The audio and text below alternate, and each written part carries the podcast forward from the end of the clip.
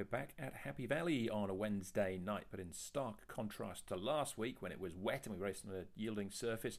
It's dry and sunny. The ground is rated as good. We're on the B course and no rain forecast either. Should be perfect uh, this evening. Alex Lyon, Joao Moreira sit this one out through suspension. Even racing throughout the card. Start off with a class 5, then class 4s through 2 to 5, and then the good action from race number 6. A class 3 over the 1200 metres. Look out for Encounter who makes his Hong Kong debut. Raced under the same name in the UK, where he was a winner for Marco Botti, now with Manfred Man. Race 7, 200 metres. Uh, Namjong Singh should make a bold bid for glory once more.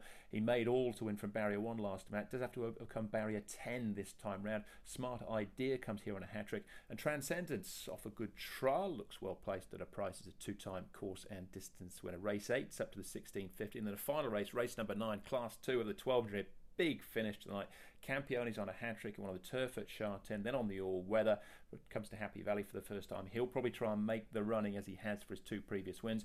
Explosive Witness would certainly benefit from a strong pace. He gets back. Lucky with You is a big winner at Sha Tin last time out for David Hayes, also coming to the Valley for the first time on race night.